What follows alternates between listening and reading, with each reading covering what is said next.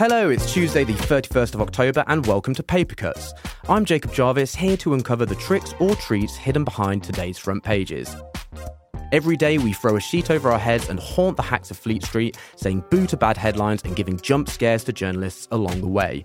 We're proudly independent ghouls, and you can help support our spooky endeavours by dishing out some candy to the Papercuts Supporters Club. Just visit back dot papercuts show dot com, that's B A C K dot papercuts show dot com to find out how. There is also a link in the show note. Now, let's read all the headlines for today's edition.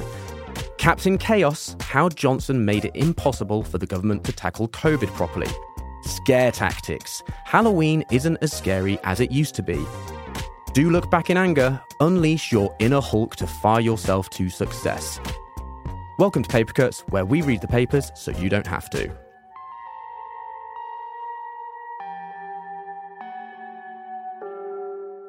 Thanks for joining us on Papercuts. I'm Jacob Jarvis, here to eat, drink and be scary. Being creepy with me today is comedy writer Gráinne Maguire. Hello, Gráinne. But I died twenty years ago. Gráinne, what is your what's your dream Halloween costume, um, other than Victorian Ghost Girl, as you are appearing in the studio today? Well, um, I love it when, you know, like Americans are so good. They always dress up as like super topical cultural figures, people from t- hit T V shows. So I think I would like to dress up as Dominic Cummings, given evidence at the COVID inquiry. Nice. Yeah, that would be pretty scary, I imagine. Uh, we also have with us today New Statesman columnist Jonn Elledge. Hello, John. Hello. John, what is the worst Halloween costume that you've ever, ever worn? Every Halloween costume I've ever worn has been terrible because I fucking hate Halloween. So I've never made any effort with it in my life. Probably the laziest one was when like I was sharing a, a, a flat when I was an undergrad, and my roommate wanted for a party, and I decided I would go as Arthur Dent from The Hitchhiker's Guide to the Galaxy, who um, spends the whole of it in a dressing gown. Okay. So nice. I just didn't fucking get dressed. Yeah. Did you have pockets, or was that a... I had pockets, okay. Yeah. I mean, there was there was room for stuff. Yeah. Good, good. Uh, so what have we got on the front pages today? John, what have you got? So um, the front pages are still very much focused on the Middle East today. Um, the Daily Telegraph was Israel frees kidnapped soldier in Gaza raid. Um, the Guardian has Israeli P M rules out ceasefire and declares this is a time for war. So two different angles there. Um, Daily Mail continuing its run of taking a slightly different angle from everyone else and doing like reports from the ground and so on. Its its headline is Pawns of the Terrorists. Um, and it's talking about Netanyahu condemning the barbarians of Hamas as they parade three of the uh, kidnapped Israeli women in a hostage video.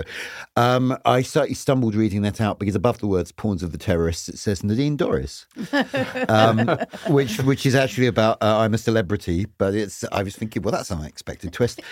Um, Last but not least, I have The Times, which um, still, like some of the papers, are trying to find their own angles and their own ways of making this into something that fits neatly into into one of their existing obsessions, which is the only way I can explain why The Times splash today is civil servants wanted to ban Israel from A I talks. Okay. Gráinne, what have you got? Uh, so the I are also leading with the story of the female soldier rescued from Gaza. And then they're covering the COVID inquiry. The headline is Johnson made it impossible for U K to tackle COVID, top advisor says. Uh, the Mirror, they are also covering the COVID inquiry. Headline, tragic joke. And then a picture of Boris Johnson looking a bit sort of baffled and startled. So Does, did he look at otherwise at yeah. any point, really? um, if you thought the government was incompetent and dishonest during the pandemic, turns out you were right. Now we know their own advisors thought they were. Also uh, a bit of a mess. Uh, then The Sun, they're covering um, the Madeleine McCann story, sixteen years on. Maddie cops finally say sorry to Kate and Gerry. And then the Daily Star, once again, covering the stories that, you know, other other periodicals are too scared to go near. Are there Klingons lurking around Uranus? So I don't know how hard people went at it this weekend with Halloween and whether strange things are happening around Uranus, but uh, they think this planet with the best name in the universe may help boffins discover aliens. Great one for the boffins there. Oh, boffins. It's, it's actually pronounced Uranus. That headline doesn't really work.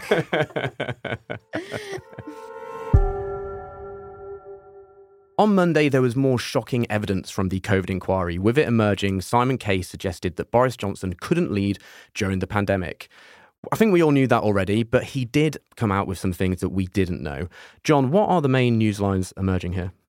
OK, so I've got it down to five of the most damning points. OK. Number one, Simon Case uh, complained that Boris Johnson was changing his mind uh, every time he talked to Matt Hancock, Gavin Williamson or Grant Shapps, and suddenly getting really gung-ho about, you know, taking a strong stance against lockdown and so on. Uh, and Simon Case said, we really, really need a reshuffle and a totally new approach to how this government works. So that's one. Um, Boris Johnson took a ten-day break in February twenty twenty during the um, winter half-term period, yeah. um, during which he received not a single update about the COVID situation. This was between the fourteenth and twenty-fourth of February. Um, on the twenty-first of February, Lombardy went into lockdown. Mm. Still nobody is talking to the P M. He's only at Chequers, by the way. He's not on some island. He's in Buckinghamshire. Childcare for an unknown amount of children is quite hard to arrange, though, I suppose. Do we really think Boris Johnson was involved in the childcare illness here? Do we think that? Um, so another da- number three, another damning quote from Simon Case. Here, there's a text from him accusing the then Prime Minister of changing strategic direction every day. The team captain cannot change the call of the big plays every day, he said. My favourite quote from the actual proceedings yesterday, uh, Hugo Keith, K C, asked Martin Reynolds, who was Boris Johnson's P B S at the time, did you say we have a major problem here? We've got to get in touch with the Prime Minister. We must raise the issue of whether or not these are urgent steps we are required to take straight away. Mister Reynolds replied, no. So the Prime Minister is off on his holidays. Nobody is thinking about talking to him. The most damning thing of all to come out yesterday was the accusation that Boris Johnson asked why the economy should be destroyed, quote, for people who will die soon anyway. Hmm. And, you know, that's that's basically your gran he's talking about there. If that's completely correct, I mean, that makes me think that not contacting him wasn't the, the worst course of action, to be honest. You're right. People it, might it, have... it is possible that these these various damning revelations sort of counteract each other. I mean, like, it does just add up to, like, Boris Johnson should not have been Prime Minister, really, I think. But we kind of already knew that, didn't we? Did we? So uh, how are the different papers covering this, though? Because it seems like some places just, just aren't. It's yeah, no, there's quite a range. Um, so so the the Eye has done its normal um, decent but unexciting write up. Where like you, if you want all your key facts in the story, you go mm. to the Eye. Um, the Guardian has it on the front page. It's, it's quite dull. The Mirror has really gone big with it. It's splashed on. Now we know even their own advisers thought they were a tragic joke. Uh, a couple of the right wing papers have. Um, have sort of semi-buried it. The Sun uh, has it on, you know, it's just a, it's a page lead on page six, but it's really playing it down. It's got it in there, just like, you know, today in Westminster. The Telegraph has it on the front page, but it's found a completely different angle. It's got some, it's got the scientific advisors turning their fire on Dominic Cummings. Doesn't mention the Simon Case stuff at all. Okay. That's inside on page nine, but its leader column, Uh, amazingly, is actually about how appalling it is that Martin Reynolds allowed the deletion of WhatsApps. Okay, so this um, was there was there's that sort of setting you can do, isn't there, which yeah. makes all the WhatsApps delete after a certain amount of time. And you know they've got a good point that actually you know the re- we should have a record of government. But it's interesting that the Telegraph, the former employer of Boris Johnson, did not find room in its editorial column to comment on whether or not he was a good leader during this period. My favourite though is the Daily Mail. Doesn't mention it. No. As far as I can tell, I only got through to about page twenty, um, but I could not see a single reference to the COVID inquiry at all in the Daily Mail. They're just pretending it's not going on. Gráinne, does it feel a bit surreal reading all of this, and particularly that some places are ignoring it too?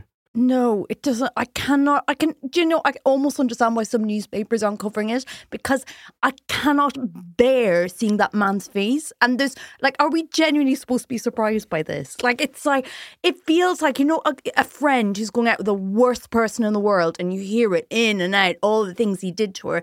And then she finally breaks up with him and then she tells you more and you're like, I know all this. Yeah. I know all this. There's nothing surprising about this. He was a gormless idiot who should never have been given the job in the first place. And now, will he have any qu- consequences? Probably not. It's just, oh my God, I'm just, I self, self-care is avoiding any story to do with that man. Well, one of the consequences might be that he ends up back on our T V screens, apparently, with a, a G B News show. Does this that make that even more gross than it already already was? It just, it feels like, what, what's that famous Mitford quote, you know, the idea that you're supposed to, you can't punish somebody, but you can like embarrass people. I'm misquoting her very much, but I feel like he's beyond embarrassment. He's just this black hole of ego and need. And I genuinely think he seems to live in this absolute abyss where nothing matters. And I'm mainly scared because he's working at G B News. I live near the G B News studios. I'm genuinely terrified I'm going to bump into him in Marks and Spencer's and like fancy him. That is my... Do you so... think there's a high risk of that? I, I, I mean, I, you know, I'm a happily married woman, but I just feel yeah. like that is mainly what I'm concerned about. Because I can imagine a one-to-one, I bet he's so charismatic because he's so manipulative. I'm genuinely scared that if I did bump into him like over, a sl- you know, the biscuits in the Marks and Spencer aisle, that I'll be like, oh, actually, maybe he's not that bad. He's a terrible person. He should never have been Prime Minister. All of this is like what we kind of already knew.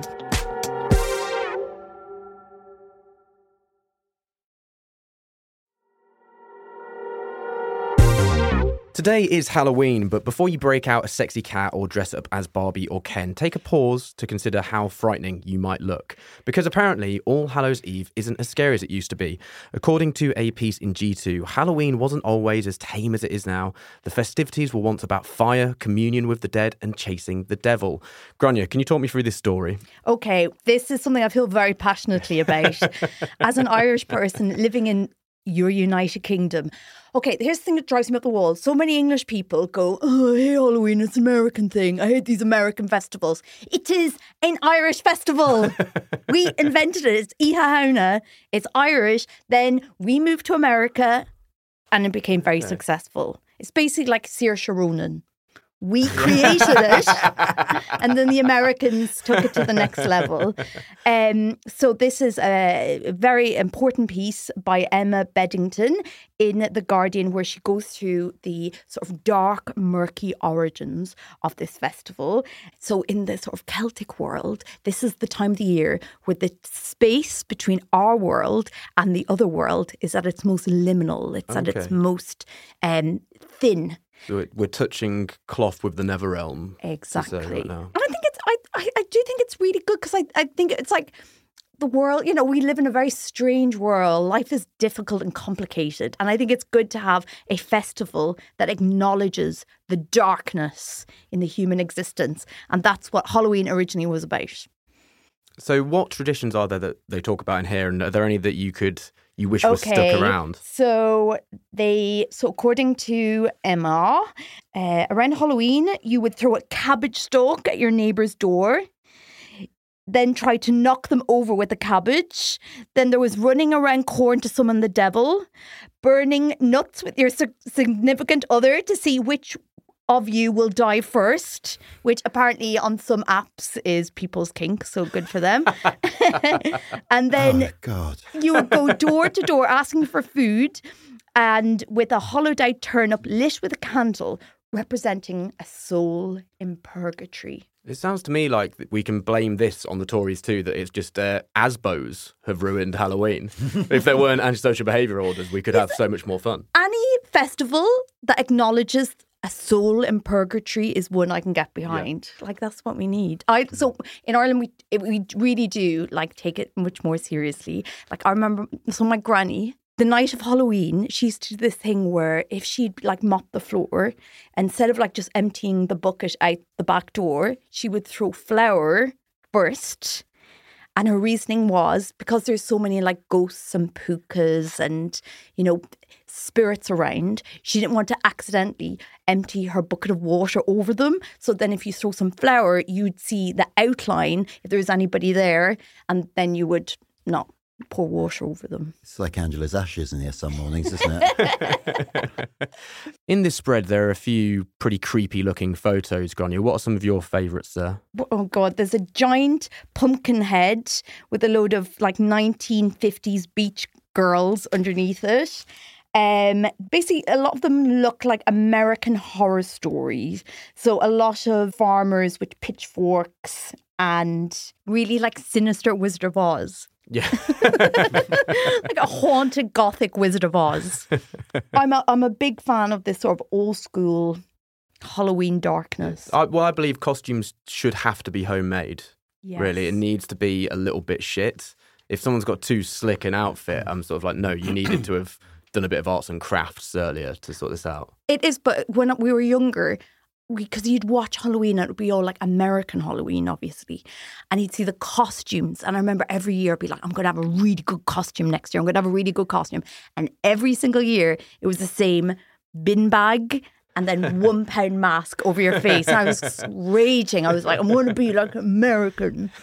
So disappointing. John, would you like Halloween more if it were genuinely scary? Yeah.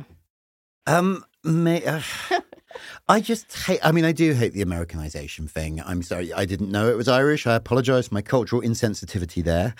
Um, but it's like when I was a kid, bonfire night was the big thing this time of year, and it's kind of just been ramroded yeah. by Halloween. Yeah. And you know, I love burning Catholics. It's one of my it's one of True. my favorite leisure activities.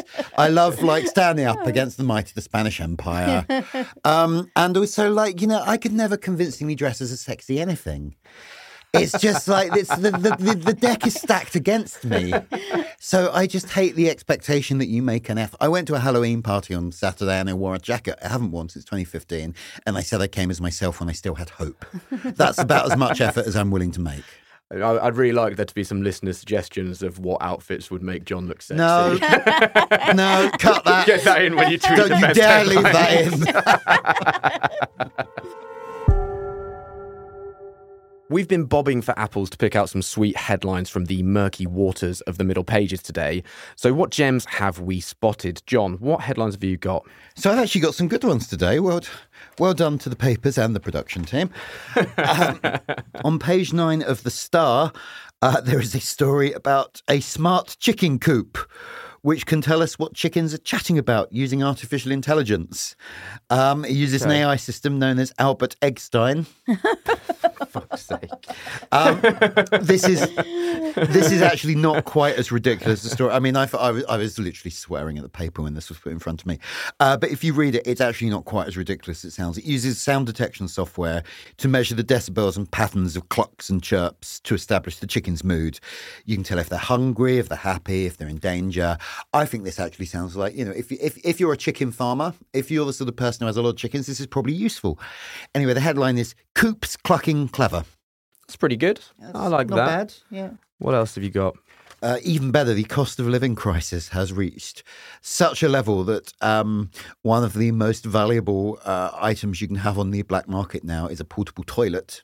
Uh, mafia-style crime gangs are driving cops potty by stealing portaloos after a shortage sent prices soaring. Um, but the headline, which is uh, is excellent, Poo Done It. Okay. I mean, any chance they've got to do a little yeah. a crap pun is, is good for me. Gráinne, what have you got?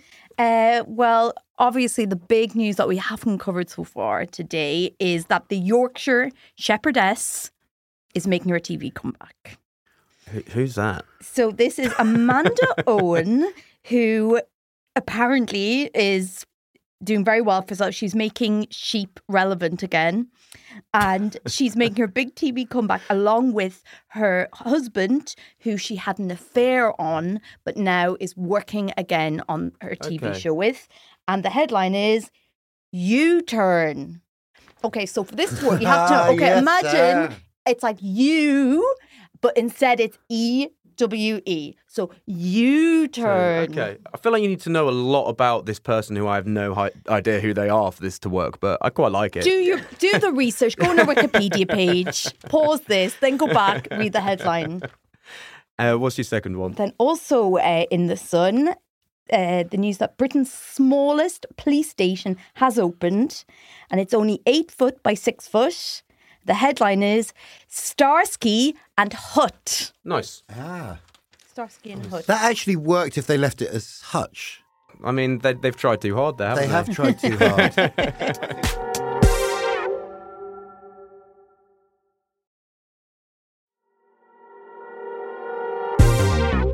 Now ask yourself, when was the last time that you lost your temper? And then ask, how successful am I? Because apparently those two things might be related. Fuck you.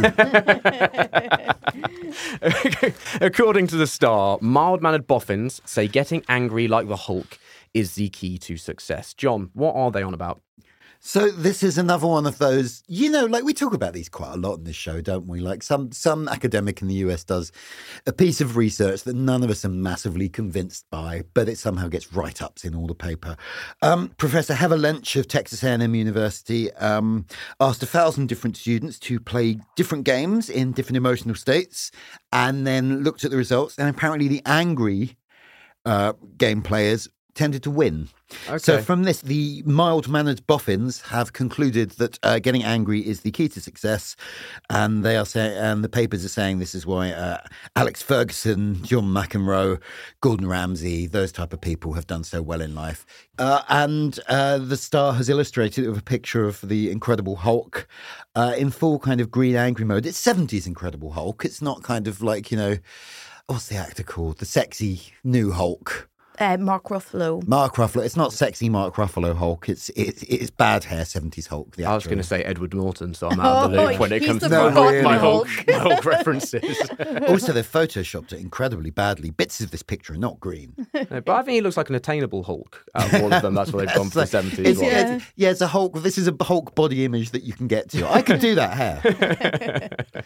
Well, Grania, yeah, The Sun has got this, and they've gone for a different character to the Hulk, haven't they? They've actually gone for Gordon Ramsay of Kitchen Nightmares fame himself, haven't they? I mean, how do you think Gordon Ramsay feels about it when, you know, he aimed, I assume, at some stage of his life to be, you know, the world's best chef, Michelin starred, and now he's just become the emoji for rage. Yeah, it's basically they're, they're negating the fact that he's good at cooking and just saying you're a twat and that's why you're really successful. Yeah. You see, I think, uh, I think... they've got this story the wrong way around. I think it's more if you're really successful and if you're really good at your job, you're allowed to swear and throw tantrums rather than if you swear and throw tantrums, you get good at your job. Okay, so what is the people just around you sort of morph to thinking, you know what, Gordon, Gordon can do whatever yeah, he likes. I think, yeah, I think that's how he created his persona. If he was just like a happy guy, scrambling eggs, I presume. I, I'm I'm not yeah. a chef. Scrambling eggs. I feel like that's pretty low down on the list of things you can cook, I would say. Nobody paid him any attention. And then he was like, I'm really going to effing scramble these M effing eggs. And people are, oh, he knows what he's doing. Yeah. Oh, he's a genius. Does it also kind of miss the point, though, that flying into a rage is bad for the people around the person? It's, it might be... We, I don't think anyone's ever sort of gone that, oh, the people who get really angry, it's terrible for them. It's terrible for everyone. If I just went fucking off the handle right now, it'd be really bad for you guys. It might not be that I think I could awful take you. For me. Yeah. Well, you've not seen how scary I can get for Halloween, actually, mate. I just think it's, yeah, I think it all, it feels so good to swear, obviously, but, you know, there's a time and a place for it. I um, I remember I was I got banned from a laser hair removal place because I couldn't stop swearing when I was, it was so painful. And then eventually, like, I had to stop going because I kept swearing. Yeah, well, I spoke to a researcher for a podcast ages ago who his wife was apparently swearing loads during childbirth, and rather than thinking oh, about his wife at that point, he sort of thought, well, scientific research can I do around this? And he researched the link between swearing and pain, and apparently it genuinely diminishes the amount of pain you feel, you know, if you're doing exercise and stuff. And, you you know, so if you're out on a run, just start screaming yeah. and people around you might think you look a bit strange, but you could probably run better and you can do more exercise. What's the like mechanism that. there? Does it release like cortisol or something? Yeah, I think like it that? releases something in your brain there. And then yeah. it sort of, uh, I think then more roundly, it breaks down social barriers with people and stuff like that. It's meant to, yeah, it shows that you're empathetic, I think, swearing to, with people apparently can do if you do it in a sort of, there's all sorts of... Because I mean, when, you, when you're giving the... birth, you want to make sure you look empathetic and approachable, don't you? That's very much the priority. You're making swearing sound like some mad superfood they've yeah. just discovered. Yeah, eat your greens. And so we'll, we'll be sponsored by a swearing company soon, I'm sure. Is this going to let more people whine, though, Grania? The whole nice guys finish last thing is going to, you know, we're going to see a lot of men who think they're nicer than they are going, if only I was more horrible, yeah. I'd be doing great. They perpetuate that stereotype a bit. I hate the myth of like the troubled genius who's allowed to act like a real brat mm. because they're so good at what they're doing. And, you know, lots of people just get on with it and they don't swear and they're nice to people. And, you know, I think that should be celebrated as well. Yeah. I think young young people listening to this podcast, swearing isn't cool. No, it's cool to be kind. And that marks the end of today's Papercuts. Thank you to John for joining us. Thank you very much. And thank you to Gráinne. Thank you. Remember, we are now out five days a week, and we would be really grateful for your support to carry on making sense of the papers for you every weekday. We are a one hundred percent independent outfit. There's no big media owner behind us, and we spend six hundred pounds a month on newspapers alone. So it would be fantastic if you could chip in a little to keep Papercuts on the road. For as little as three pounds a month, you can get twenty episodes without adverts. And if you support us with a little bit more, you can get extended episodes with extra material, plus the coveted Papercuts mugs and T-shirts, which are occasionally modelled by our panel. We're not today. We've let the team down. Uh, follow the show notes to back dot papercuts show dot com. That's B A C K dot papercuts show dot com to find out more. And our beloved supporters also get a shout out on the show. Here are some of those now. So from Gráinne. Uh, I want to say a big thank you so much to Melinda Haunton. Ooh, haunting. And John? Uh, hello, and thanks from me to Ian Wilkinson of Frankenstein. I would just, like, Ian, I'm so sorry. I'd just like to say I didn't write that. This has just been put in front of me. Yeah, that was, please don't unsubscribe. That was shoehorned in there, wasn't it, that one? And I've got Gabriella Holgraves. Graves, do you see? I'd have gone for Ghoulgraves and maybe done a little bit of a double double whammy there. But there's Graves, so yeah, happy Halloween, I suppose. Uh, I've been Jacob Jarvis, and you've been listening to Papercuts on what's obviously been Halloween, but also on a day when the population of the world's smallest village in France has tripled from one to three. As they say, three is a crowd. See you tomorrow. Papercuts was written and presented by Jacob Jarvis, with Gráinne Maguire and Jonn Elledge. The producer is Liam Tate, assistant producer Adam Wright, an audio production from me, Robin Lieber. Music by Simon Williams, socials by Jess Harpin, design by Jim Parrott and original art by Modern Toss. Our managing editor is Jacob Jarvis, group editor Andrew Harrison, and executive producer Martin Boytosh. Papercuts is a Podmasters production.